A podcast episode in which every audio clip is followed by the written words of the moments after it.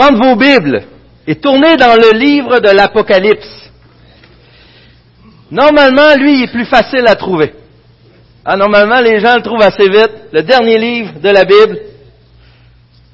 Et j'aimerais le rappeler, si vous êtes euh, nouveau parmi nous, vous, euh, vous nous visitez, vous n'avez pas euh, une copie des Écritures à la maison, ça nous ferait plaisir de vous en offrir une. Donc venez nous voir à la fin, qu'on puisse en discuter.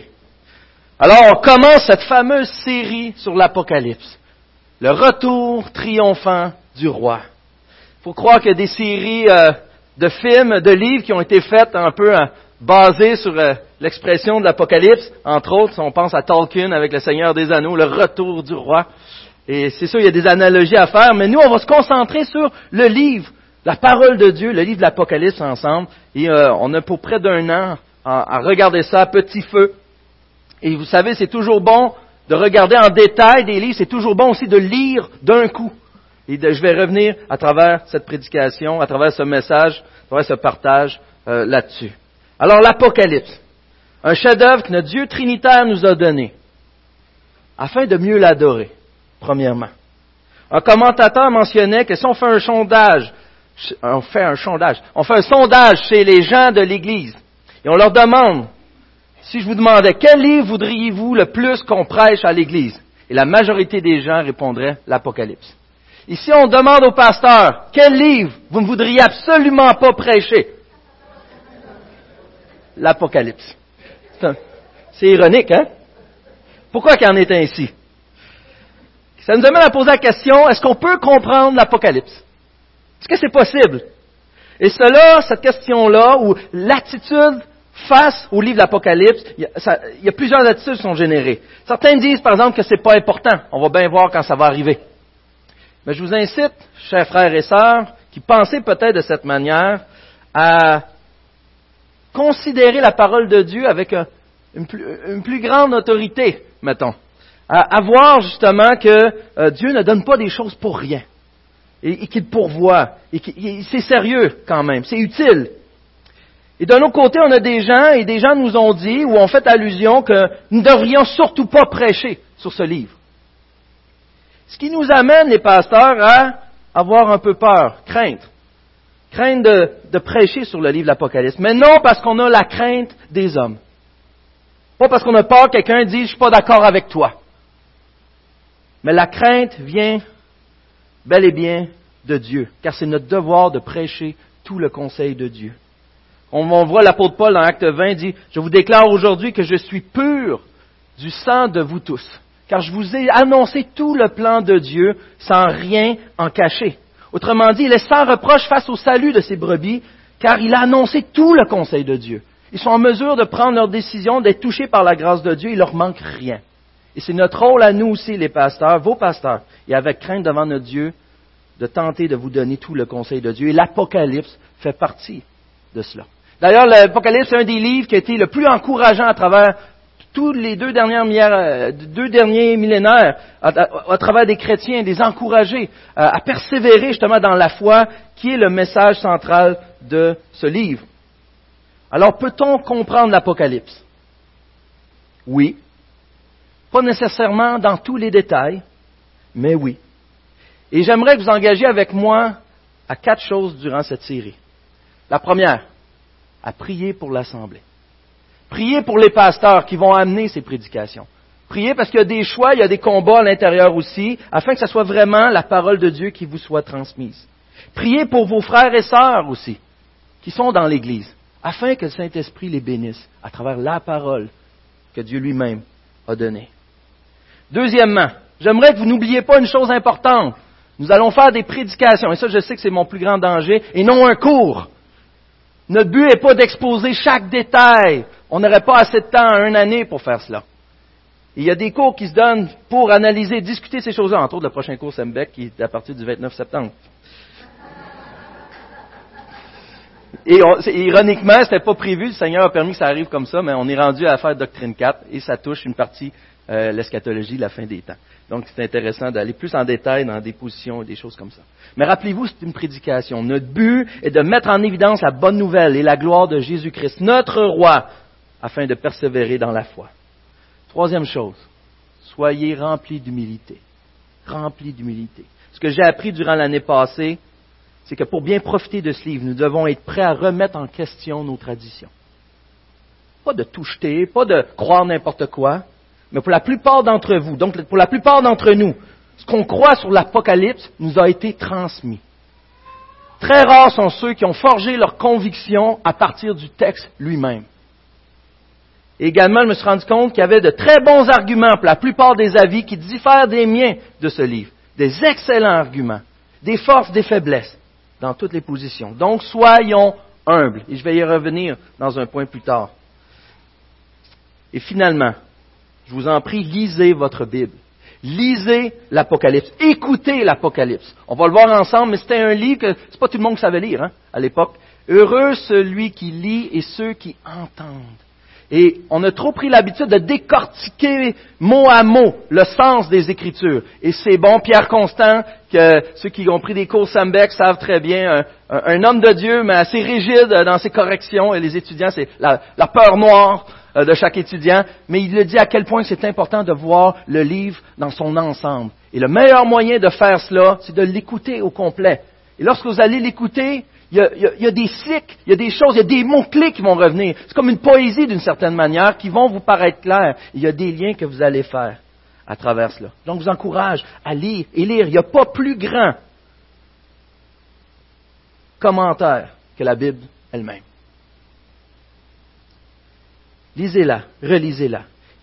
Et j'ai réalisé en plus, je me permets de faire un point avec ça, que l'humilité, la précaution avec laquelle normalement on va vers l'Apocalypse, en réalité, devrait être cette même attitude qu'on a envers n'importe quel autre texte de la Bible. Jean 3,16 n'est pas plus banal que le chapitre 13 de l'Apocalypse ou le chapitre 12.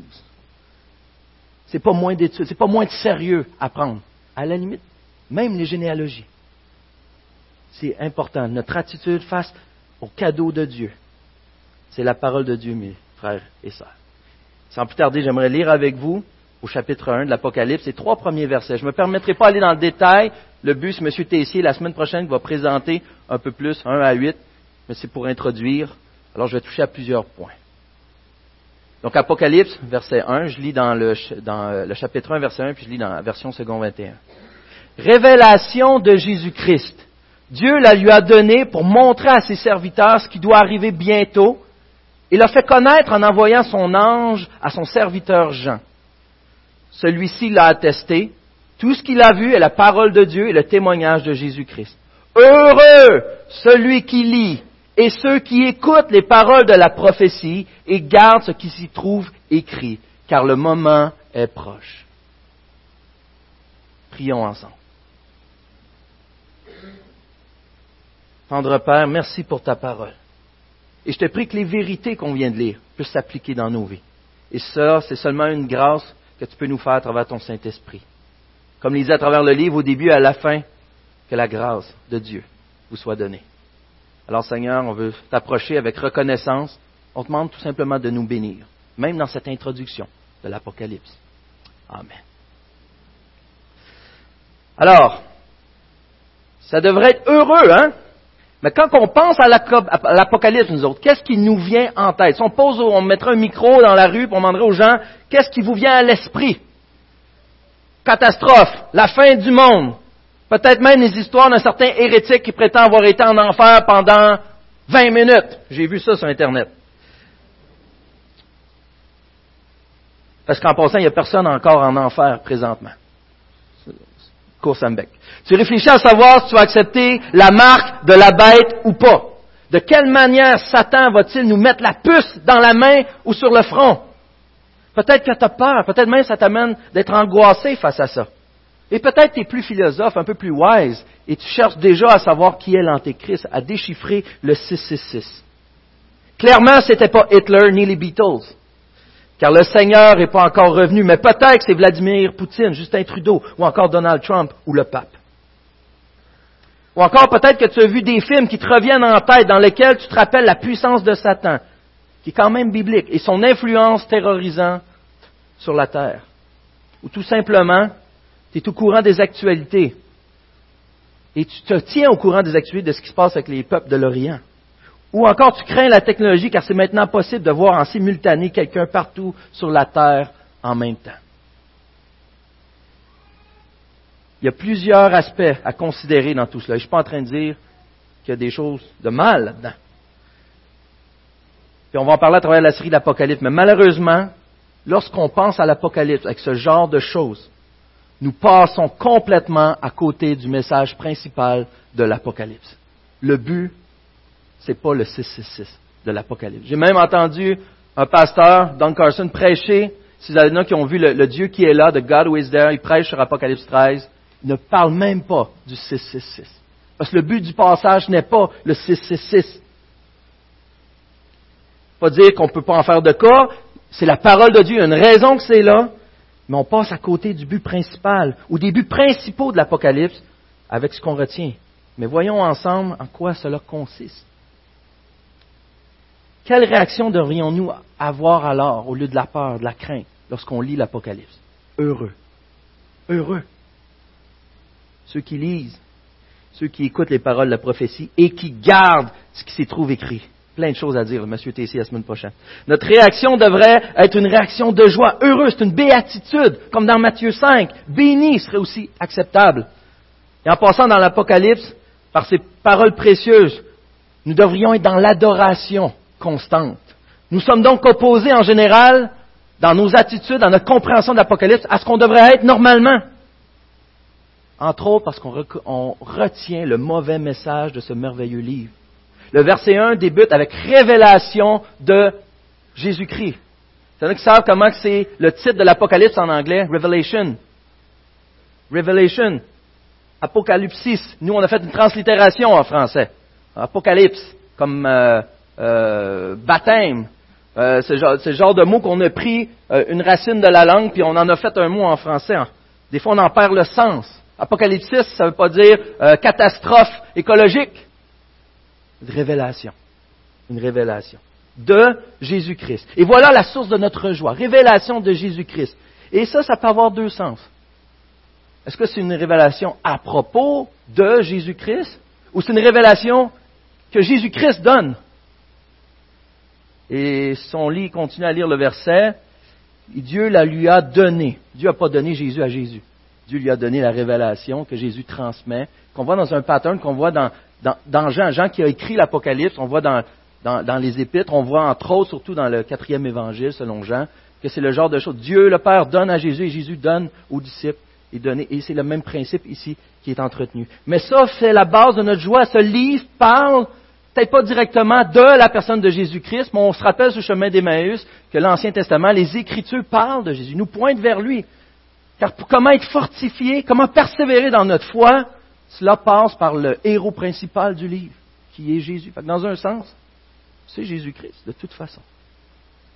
C'est le retour de notre roi, tout puissant, victorieux, souverain, qui règne sur toute chose, qui est au contrôle, qui a efficacement vaincu la mort, le péché, qui va tout restaurer dans sa gloire.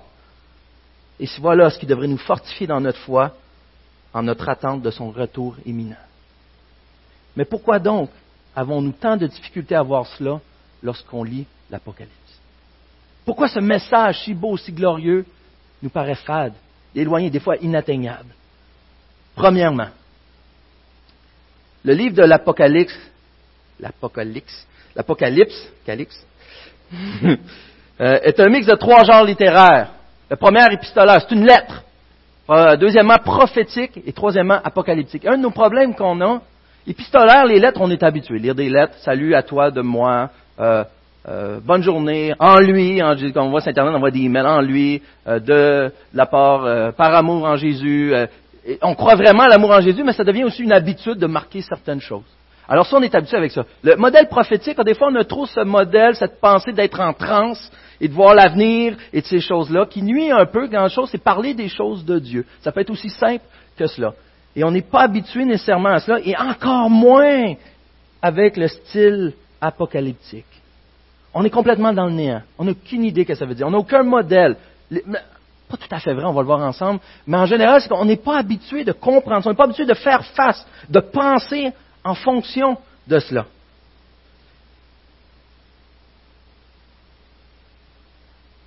En général, le style apocalyptique prétend normalement être une révélation divine, généralement par l'intermédiaire d'un agent céleste comme un ange, à un humain pour mettre terme aux troubles et détruire toute méchanceté. Monsieur Mans qui a donné cette définition-là. Et l'Apocalypse, vous savez, ça se retrouve dans plusieurs autres. C'était très populaire de 200 ans avant Jésus-Christ jusqu'à l'an 150 après Jésus-Christ. C'était un style littéraire que tout le monde connaissait. À l'époque, il était familier. C'est comme lire une lettre de nouvelles ou lire les jokes dans le journal de Montréal. C'est le même principe. On ne lit pas les jokes de la même manière qu'on lit un livre d'histoire. On ne prend pas avec le même sérieux, on n'a pas le même angle. On ajuste automatiquement notre vue. Tout comme lorsqu'on lit un psaume ou lorsqu'on lit un poème, on n'a pas la même approche que lorsqu'on lit une lettre de Paul dans Romain. On a peut-être le même sérieux, mais on comprend différemment. On recherche d'autres choses, on recherche des rimes, on recherche. Euh, il y a une manière d'approcher le texte qui est différente. C'est la même chose avec l'Apocalypse. Euh, il y en a peut-être qui connaissent euh, un grand théologien, F.F. Bruce, qui avait donné à l'université à ses étudiants, avait donné à certains étudiants qui prêchaient la parole, et, il leur donnait une copie du Nouveau Testament en leur disant, est-ce que tu me promets vraiment de le lire, de prendre le temps de le lire? Et après quelque temps, il demande aux jeunes, est-ce que tu l'as lu? Et le jeune dit oui. Il dit, comment tu as trouvé ça? Il dit, ben, tout allait bien. C'est un peu répétitif au début. Il raconte en quelque sorte la même histoire à quatre reprises, les évangiles. Mais bien sûr, j'ai aimé ce morceau de science-fiction à la fin. L'Apocalypse. Pourquoi de science-fiction? Ce jeune homme ne connaissait rien du milieu biblique, ne connaissait rien du système prophétique ou apocalyptique, encore moins. Ce qui se rapprochait le plus de sa connaissance, de son concept pour comprendre ce livre, était la science-fiction. Alors pour nous aussi, si mieux qu'on comprend quel est le concept, le principe de lire un modèle apocalyptique, ça va être encore plus facile pour nous de le lire. Exemple, dans le, modèle apocalyptique, les cornes qui sont sur les bêtes sont presque toujours un symbole de règne, de roi ou de royaume. Alors lorsqu'on comprend ça, on passe à travers l'Apocalypse, ah, c'est plus la même chose, c'est plus la même game. Il y a des choses qui se clarifient parce qu'on a compris un peu le système. Deuxièmement, l'Apocalypse est le livre qui fait le plus de références à l'Ancien Testament. Et c'est un des devoirs d'ailleurs que plusieurs professeurs en théologie donnent à leurs étudiants, et c'est long à faire. Il y a énormément. Un point tel, certains disent qu'on ne peut même pas en dénombrer la totalité. Tellement qu'il y a de références, tellement qu'il y en a des, compréhensions qui, citent littéralement même l'Ancien Testament, mais ça va au-delà de citer l'Ancien Testament. C'est même de, de paraphraser l'Ancien Testament, de faire allusion à une partie de l'Ancien Testament, et particulièrement d'autres livres prophétiques, entre autres. La moitié de ces citations viennent des psaumes d'Ésaïe, de Daniel et d'Ézéchiel, mais principalement de Daniel quant à sa longueur utilisée, et majoritairement du chapitre 7 de Daniel. Donc notre problème en plus, c'est qu'on n'est pas familier avec ces types de livres de l'Ancien Testament. La manière de l'analyser, la manière de les comprendre. On n'est pas, pas familiarisé avec les symboles ou les images utilisées. Il ne faut pas oublier que le verset 3 dit Heureux celui qui lit, celui qui, ceux qui écoutent, ceux qui gardent. Mais tout le monde ne savait pas lire. Ils avaient à écouter. Et c'était prévu de lire en assemblée. Et ce n'était pas le temps de décortiquer chaque verset pendant que la personne lisait à l'avant. Donc il y a des refrains et des images qui étaient clairs à l'époque et que les gens reconnaissaient sans aucun effort parce qu'ils connaissaient leur Ancien Testament. Finalement, pas finalement, mais troisièmement, euh, pas troisièmement. Il y, a ce, principe culturel, symbolique. Moi, tu peux le mettre, c'est correct. moi, je pense qu'il a fait une erreur. Euh, il, y a ce procédé culturel ou de symbole. Si je vous dis, par exemple, 11 septembre, à quoi vous pensez? World Trade Center. Les attentats. Et si je vous dis l'attente d'un vol, depuis le 11 septembre. Automatiquement, vous faites lien aux 22 heures d'attente, faut que tu prennes l'avion, tu arrives en avance, et ce genre de choses-là, à cause du 11 septembre. Le lien se fait automatiquement. Le 11 septembre, on est moins touché euh, de tous ces aspects de sécurité. Si je vous dis encore plus fort, si je vous dis verglas, et là, il y en a de la saveur qui vient. Vous vous rappelez où vous étiez? Ça fait 20 ans, plus de 20 ans que vous êtes au Québec, bien sûr. Mais, et d'ailleurs, ceux qui sont au Québec depuis moins de 20 ans, je dis verglas. Ouais. Et c'est quoi le problème? Mais quand tu l'as vécu, c'est le verglas. C'est pas le verglas. Le verglas. Tu te rappelles d'avoir manqué d'électricité pendant trois semaines. Tu te rappelles ben, il y en a des bons temps. L'école était fermée, dans mon cas. Euh, J'aurais peut-être dû y aller plus longtemps. OK, mais il, y a, différentes choses. Il y a, des souvenirs précis qui viennent lorsque je vous dis verglas. Peut-être même vous avez souffert. Peut-être qu'il y a des relations qui ont été touchées à cause de ça. Peut-être même qu'il y a eu des décès. Peut-être qu'il y a eu des gros problèmes. Peut-être qu'il y a eu des, des, situations économiques qui ont été détruites à cause de ce temps-là. Vous savez très bien, lorsque je dis verglas, ces images sont claires. C'est une image comme qui vaut mille mots, littéralement. N'avez pas besoin de dire grand-chose, seulement verglas, 98. Alors c'est exactement la même chose avec les chrétiens du premier siècle. Lorsque nous disons prostituées, ils font le lien, entre autres, avec le livre d'Ézéchiel, où ce que Dieu lui-même traite Israël de prostituée, dans des termes très durs, en plus, vous allez voir. Ils font référence à Israël euh, et son passé, ou c'est encore son dit désert, 40 ans dans le désert, ils allument tout de suite, ils n'ont pas besoin, comme quand je vous dis verglas. Il y a des mots comme ça qui sont très clairs pour les chrétiens du premier siècle lorsqu'ils lisaient l'Apocalypse. Les images venaient tout seuls. Et nous, on n'est pas autant habitués. On est comme ceux qui sont arrivés au Québec, qui n'ont jamais connu le verglas. On essaie d'interpréter, on dit des choses, mais on ne comprend pas la profondeur de ce qu'il veut dire. En parallèle avec euh, cet exemple, on peut laisser le, troisième, mais les chrétiens du premier siècle étaient concernés, comme dans tous les autres livres de la Bible. Lorsqu'on écrit une lettre à ma femme, c'est à ma femme que je l'écris. Ce fut d'abord écrit pour eux. Malheureusement, aujourd'hui, nous interprétons l'Apocalypse de cette manière. Et je trouve ça dommage, un petit peu. Là, mettons, je regarde, il est à côté de sa chaise, il a hâte de s'en aller. Euh, il a de l'air découragé. Et là, je dis, pour t'encourager, vu que tu es découragé, je te donnerai un cadeau. Mais, ouvre-les pas. Ou, il ne concentre pas vraiment. Finalement, j'aimerais ça que tu, puisses le donner à ta gauche, à ta droite. Ouais, ta droite. Tu le donner à ta droite, s'il te plaît? Ouais, il va falloir un peu de volonté. Ah, oui, ça serait pas pire. Mais, ça, pourrait être pas pire pour vous, mais ça, concerne encore plus à votre droite, s'il vous plaît. Oui, je, ça, vous, mais je vous aime. Hein? Euh, ah, ben, moi, finalement, ça peut être pour vous. Pouvez-vous l'ouvrir, le cadeau, s'il vous plaît? Et lire ce qu'il y a dedans? Ah, je pas pensé aux lunettes, des fois. Vous n'avez pas besoin. Ah, qu'est-ce qui est marqué? Êtes-vous capable de lire fort? Les deux bords. C'est un parchemin.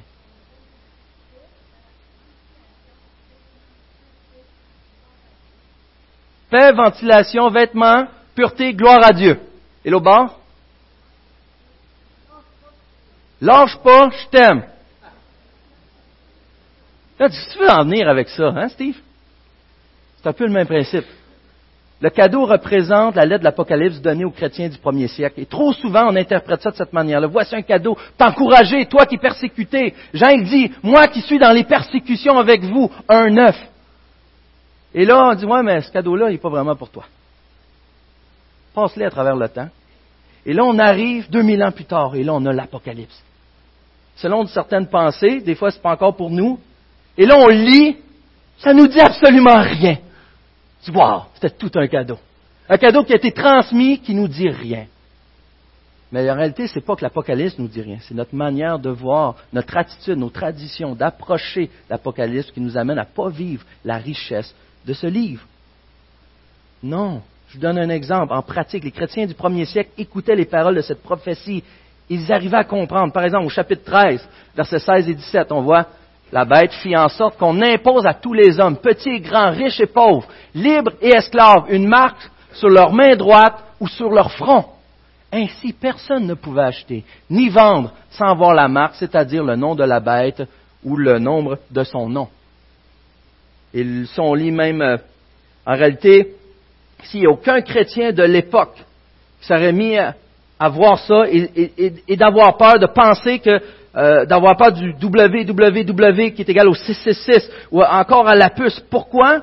Parce que ces chrétiens auraient lu deux versets plus tard, juste deux versets plus tard, 14.1. Et là, ils auraient lu ensemble.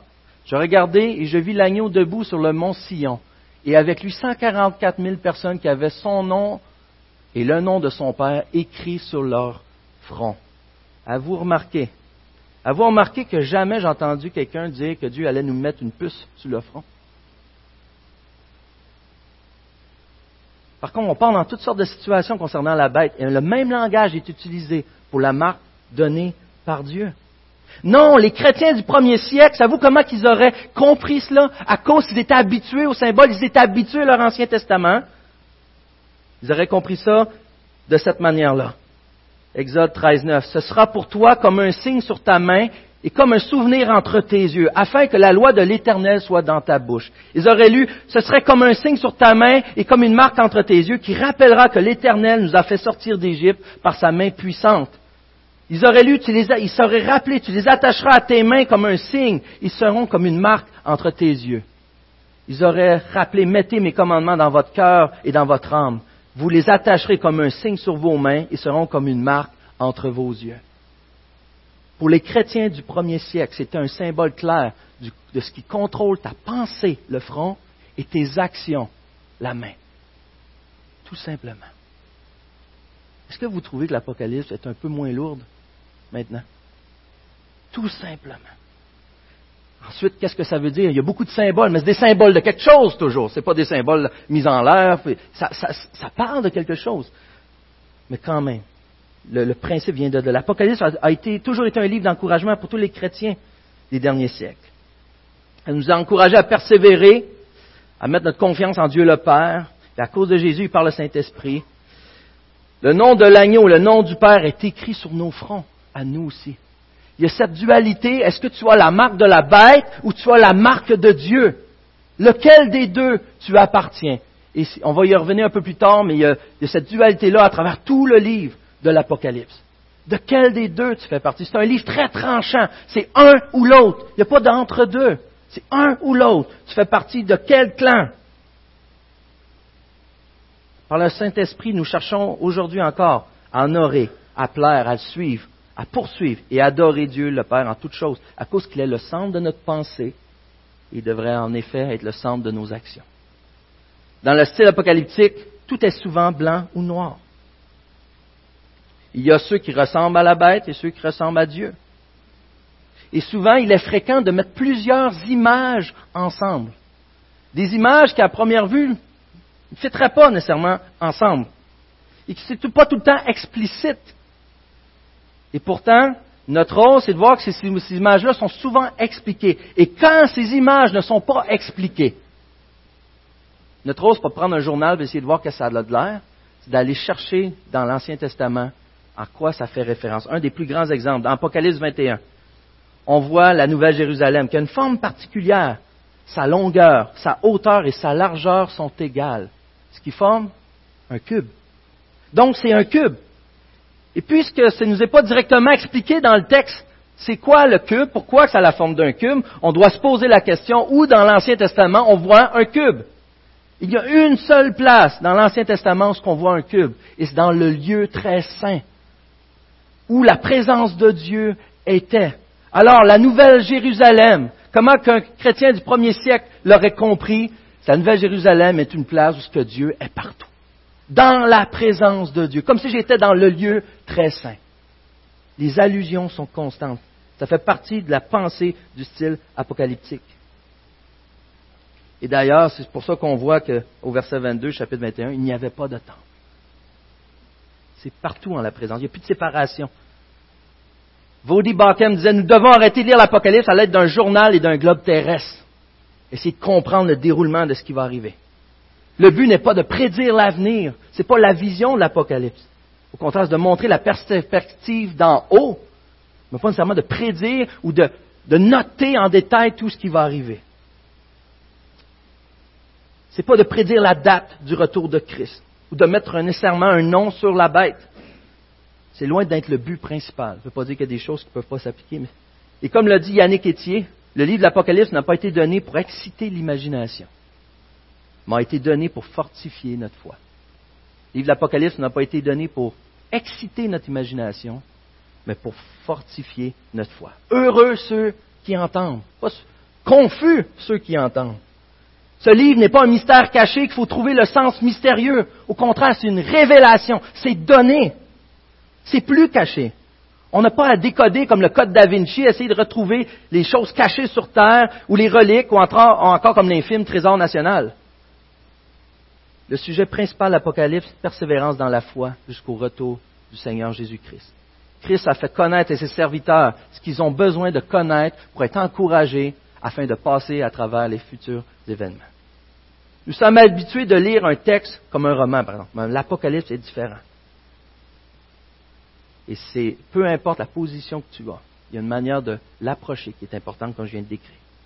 Ensuite, il y a des transitions claires entre les sections. Je ne vais pas le détailler celui-là, mais il y, a des, manières que, entre certaines, entre par exemple euh, euh, les sceaux et les trompettes, euh, au chapitre 8, il y, a, de quoi de spécial, des transitions qui font référence autant à ce qui va avant, de ce qui va après. Il y a des manières d'interagir, entrelacer.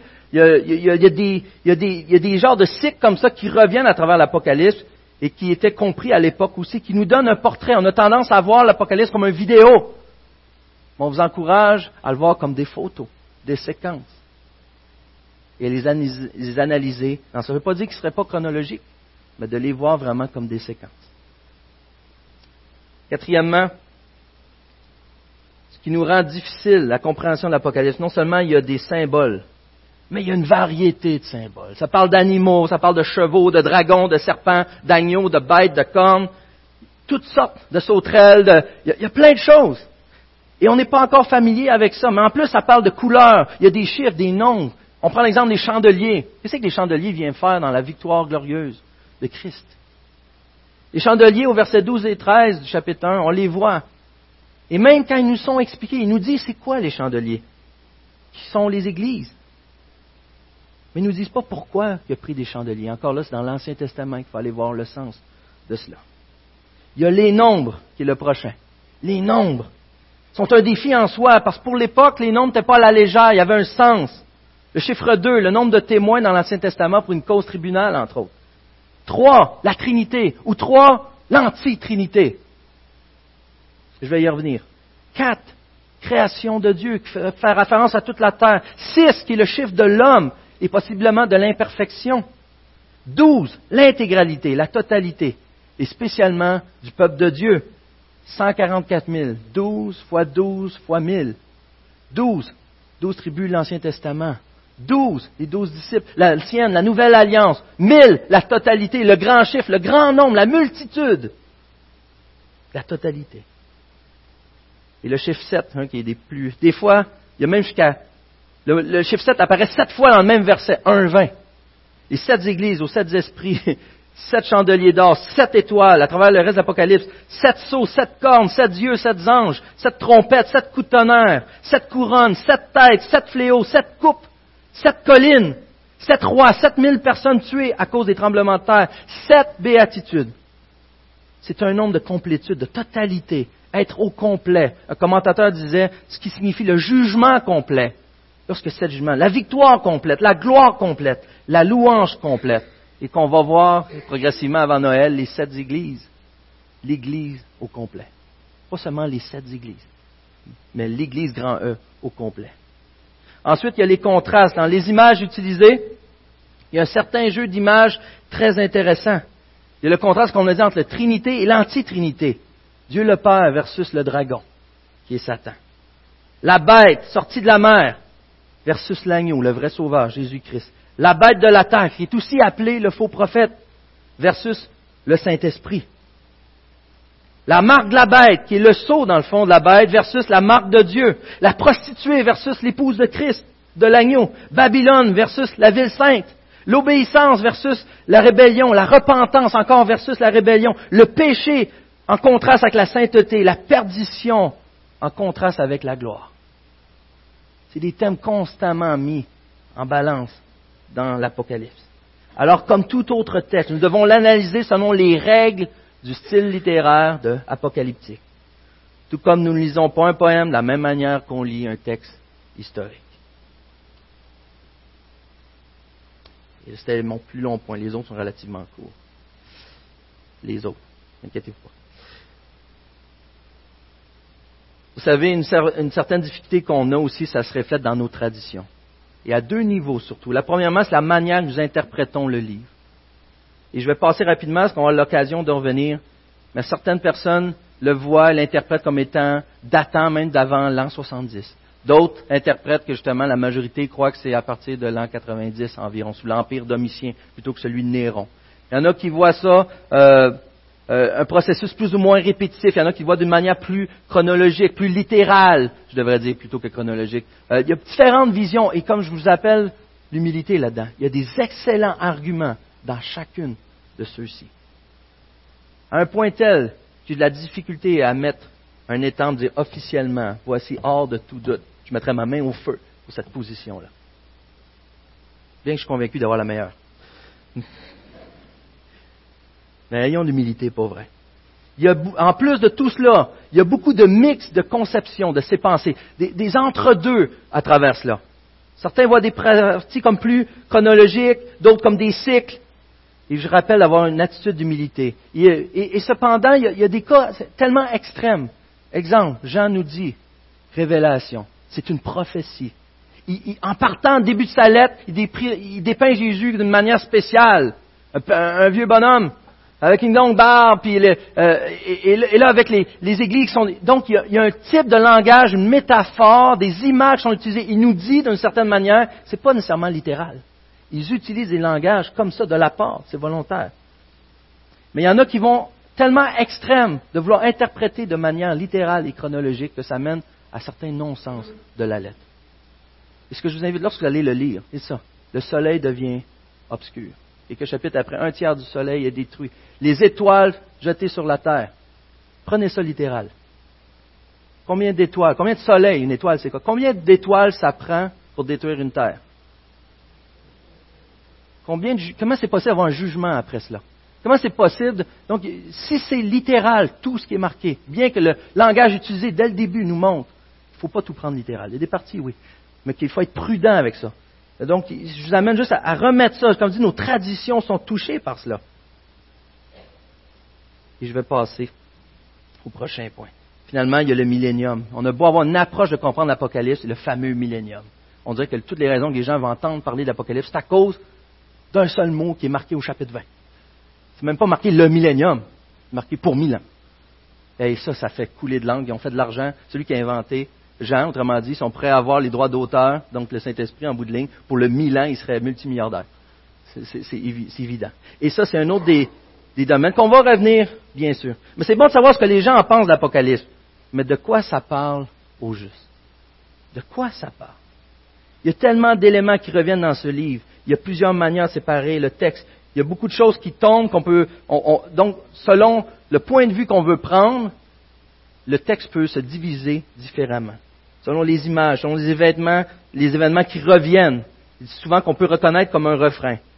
Mais heureux ceux qui gardent les paroles de cette prophétie. Christ est présenté au début comme celui qui voit tout, tout puissant, et qui règne, et qui dit à son peuple, aux églises, ce qu'il pense d'eux. Mais, mais, il leur dit qu'à la fin, il y a une récompense pour ceux qui se repentent et qui gardent, et qui persévèrent, qui sont vainqueurs. Arrive ensuite une vue du ciel, 4 et 5, de, les chapitres 4 et 5, de la gloire de Dieu, le Père, et particulièrement celle de la gloire de l'agneau, le vrai vainqueur, celui qui a vaincu, celui qui règne.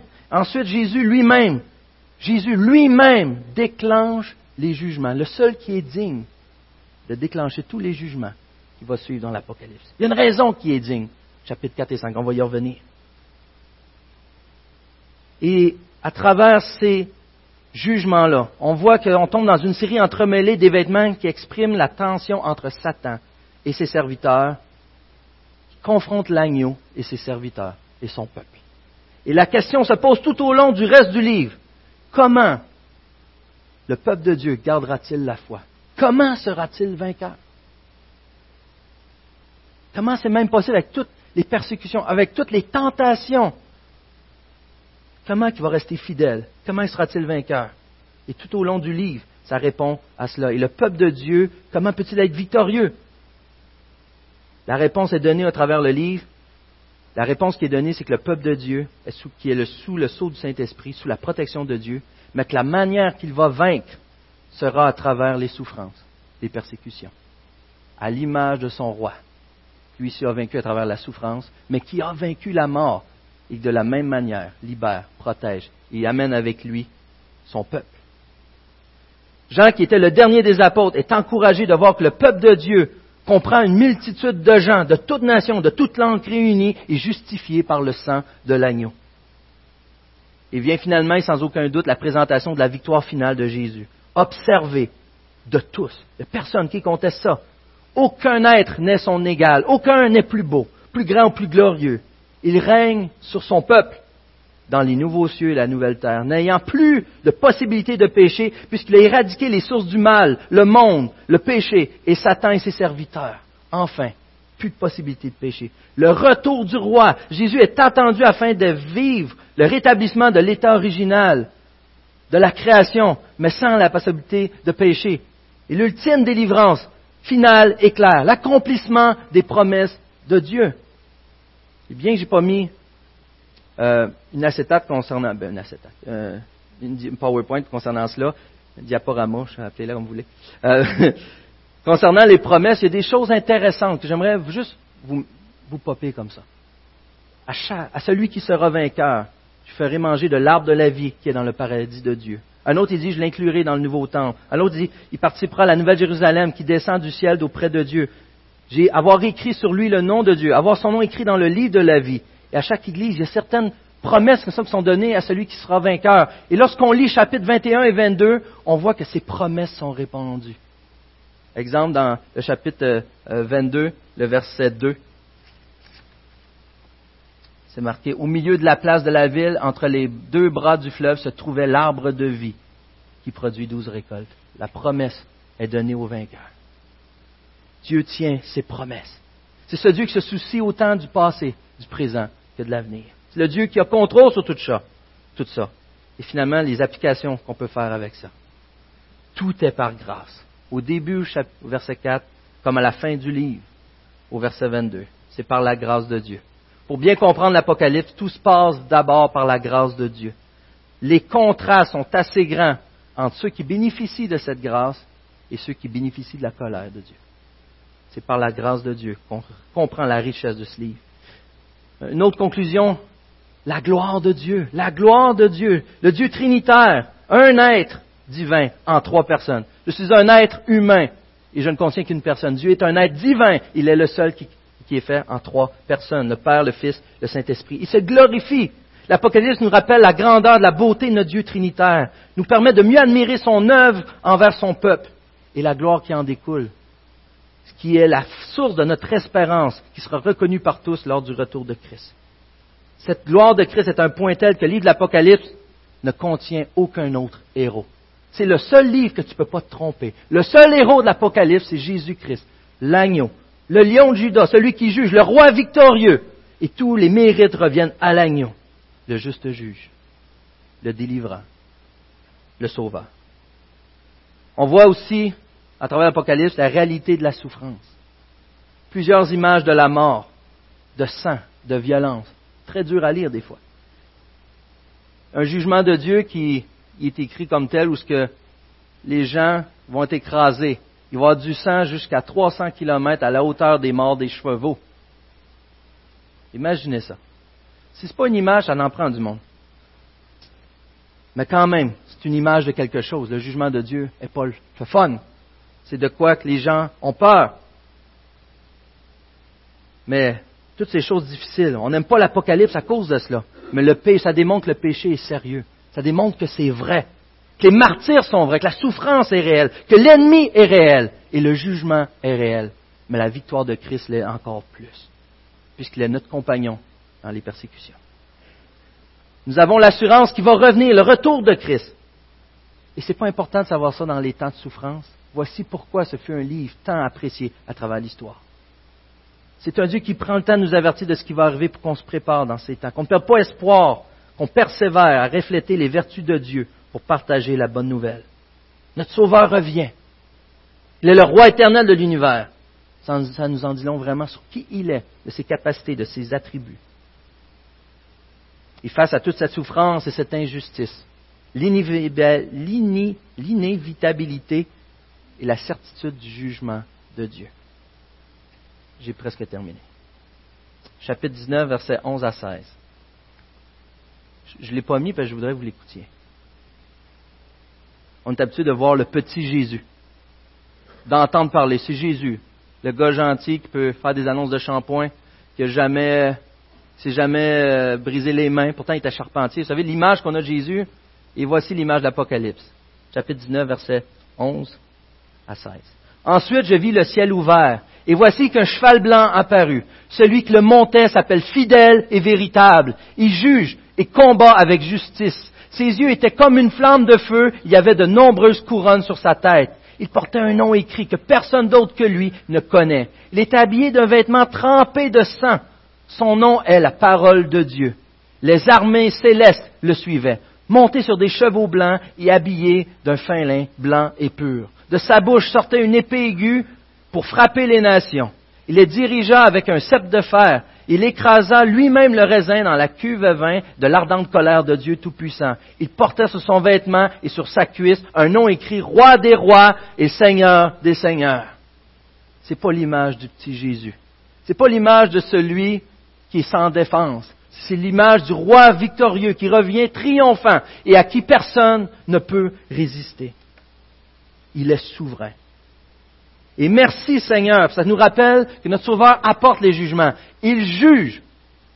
Et ça est une bénédiction incroyable, une grâce de savoir que les actions qu'on fait comptent, de savoir que les actions qui sont faites contre nous comptent, qui vont être jugées, qu'il y a une justice qui va être donnée. Et ça, c'est une grâce incroyable. Imaginez un monde sans aucun espoir de justice.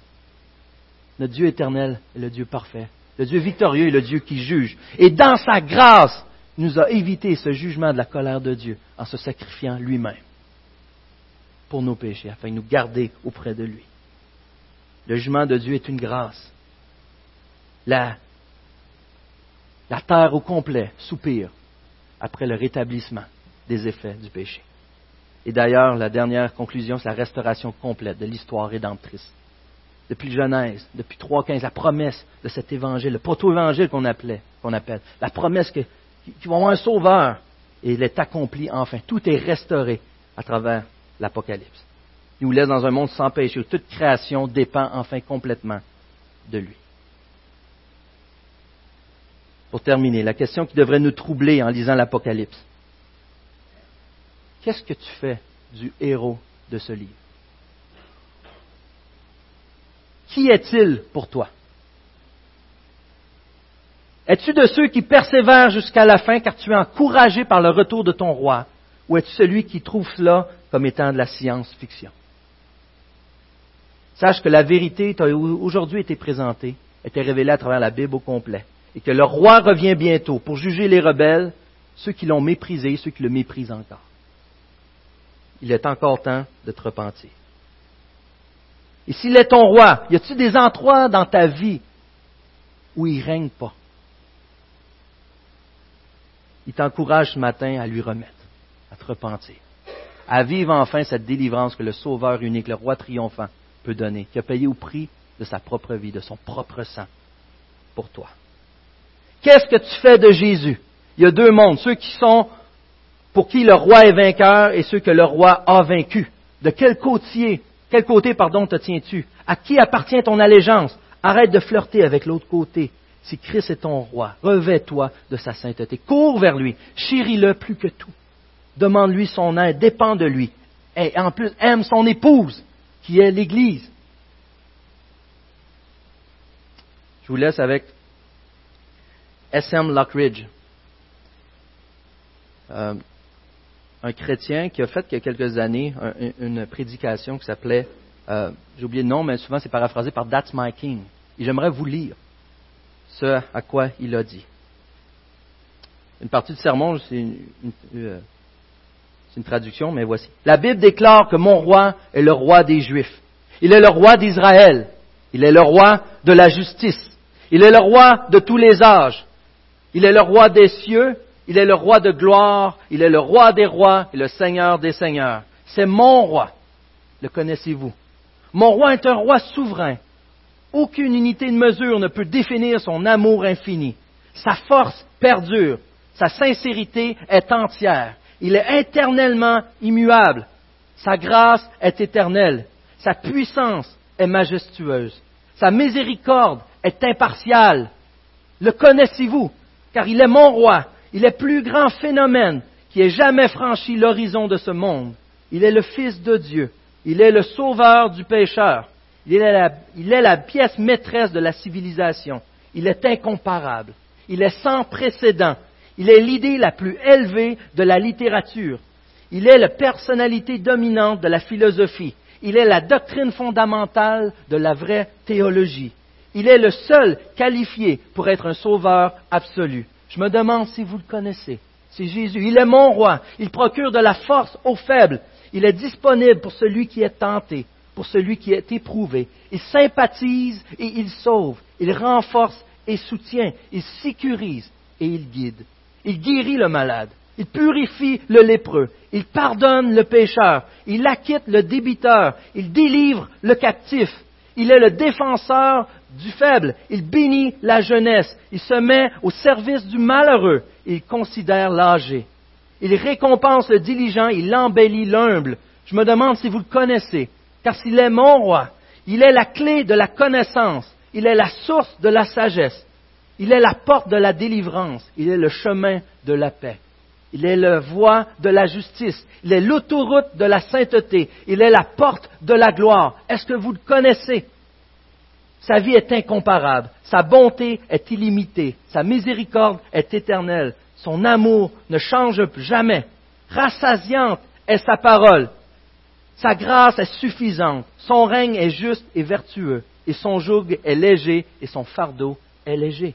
J'aimerais pouvoir vous le décrire, mais il est indescriptible, il est humainement incompréhensible, il est invincible, il est irrésistible. Impossible pour vous de l'éliminer de vos pensées.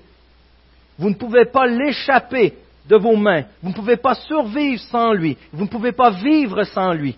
Les pharisiens ne pouvaient pas le supporter, mais ont découvert qu'ils ne pouvaient pas l'arrêter. Pilate ne pouvait trouver aucune faute en lui. Hérode n'a pas pu le tuer ou l'éliminer. La mort ne pouvait pas le gérer, il était impossible pour le tombeau de le retenir. Ça, c'est mon roi. Il a toujours existé, il existera à jamais. Il n'a jamais eu de prédécesseur, il n'aura aucun successeur. Tu ne peux pas le détrôner et jamais il démissionnera. C'est lui mon roi. Et un jour, tu devras le reconnaître. À qui fais-tu allégeance? Lui rends-tu gloire? Le crains-tu? Le connais-tu? L'adores-tu? Car il est le roi triomphant, il revient. Termine Apocalypse 14, 7. L'ange disait d'une voix forte, Craignez Dieu, rendez-lui gloire, car l'heure de son jugement est venue. Adorez celui qui a fait le ciel, la terre, la mer et les sources d'eau. Craignez Dieu dans ses bras d'amour lorsque vous lui appartenez, avec une crainte réelle lorsque vous le rejetez. J'aimerais terminer, euh, l'équipe de louange, s'avancer. Danny, j'ai appelé hier, il a accepté de faire ce chant que je trouve qui résume bien l'idée de l'Apocalypse. Ce nom si merveilleux. Ça résume bien la gloire de Christ dans l'Apocalypse. Merveilleux, il est merveilleux. Glorieux, la gloire lui revient. Et victorieux. Comment avons-nous la victoire? En Jésus-Christ. Il est sans rival, sans égal. Il triomphe à tout jamais. Amen.